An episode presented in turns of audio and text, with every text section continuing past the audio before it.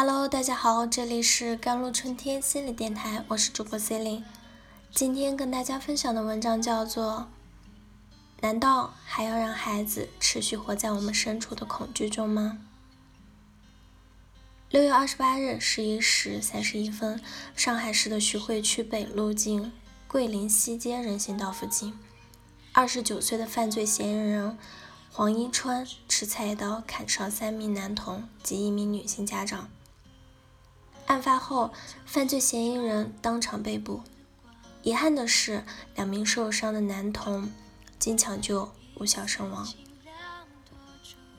公安机关迅速了查明了犯罪事实。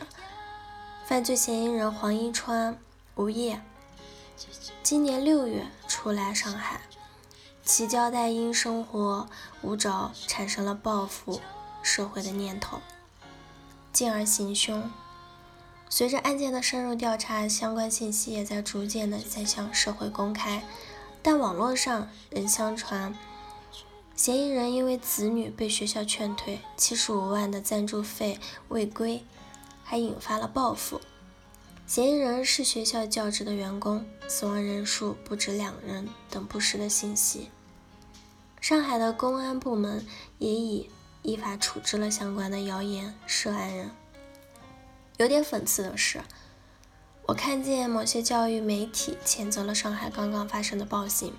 他们发文谴责之余，我也经常看见他们制造焦虑，用几百万、几百万的数字告诉家长养孩子要掏空多少家底，并试图指导家长们听他们的意见养育孩子。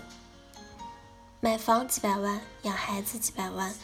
要是有的家长还想寻老路给孩子准备首付，又是几百万。前两天央行降准，民众的口袋又要薄一些。这些压力消磨人们对生活的乐趣与向往。我想起社会学家赫胥曼曾说过一个故事。他在哈哈佛大学任教的时候，观察到波士顿有处隧道，隧道狭窄，经常的塞车。当大家一起堵在那里不能动，大家都能静静的等待。可是，一旦有某个车道的车缓缓的移动，旁边车道上的驾驶就会愤怒起来，喇叭声此起彼落的。通过许多类似的观察，赫胥曼发现啊，社会不和谐的主要原因，并不只是因为简单的贫穷和资源的匮乏，而是失望。当一个人失望，往往就会引起愤慨，这一点成了赫胥曼探讨社会问题的其中一个论点。这点愤慨之火、失望之情，是组成焦虑的成分，弥漫在我们生活的空气中。这些压力制造出来的焦虑，是否都是让人变得癫狂的来源？当我们教育孩子，我们希望他们都听我们的，这或许会让我们轻松许多。但就像读书、考试、工作、晋升，回想一下，有多少让自己过分轻松的机会，最后都让我们事后悔。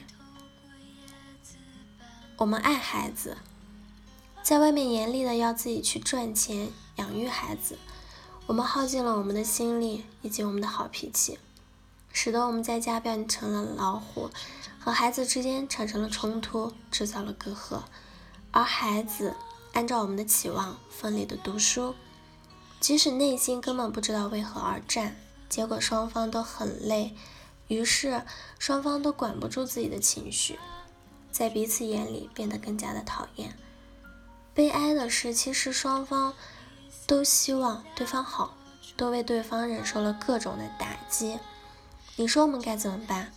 即使我们想要换个环境，即使我们想要不焦虑。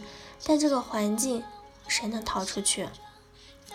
就像塞车，在车阵里大家都不能动的时候，反倒没人抱怨。看见有人通过不择手段的，倒是从车阵中逃了出去，自己却还是困在原地，就会激发心里的愤慨。愤慨催生了暴力。也许有人移民了，或许。是选择到一个世外桃源生活，但那终归是少数人，是别的车道上的车。所以，教育的意义从来不是培养出乖巧的孩子，我们确实需要孩子有那个界限，有那个改变社会的企图。就像有的父母老说，只要孩子别让我操心就好了。如果我们真心希望我们的孩子过上好的生活，我们能够培育出的下一代，等让他们有那个意愿以及能力，让世界变得更好、更安全、更便利、更超前。毕竟，我们永远不可能不去操心孩子。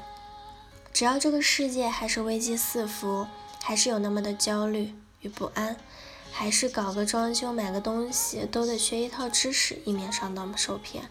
否则，无论谁来到这个世上，都得受苦。无论解决社会问题的可能性多低，资源多有限，工具多简陋，我们依然要努力的找出解决方案。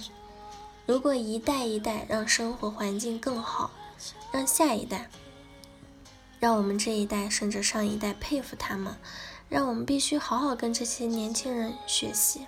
你想，这是多大的福气啊！好了。以上就是今天的节目内容了。咨询请加微信公众号 jlct 幺零零幺，或者添加我的手机微信号幺三八二二七幺八九九五，我是 c e l i n e 我们下期节目再见。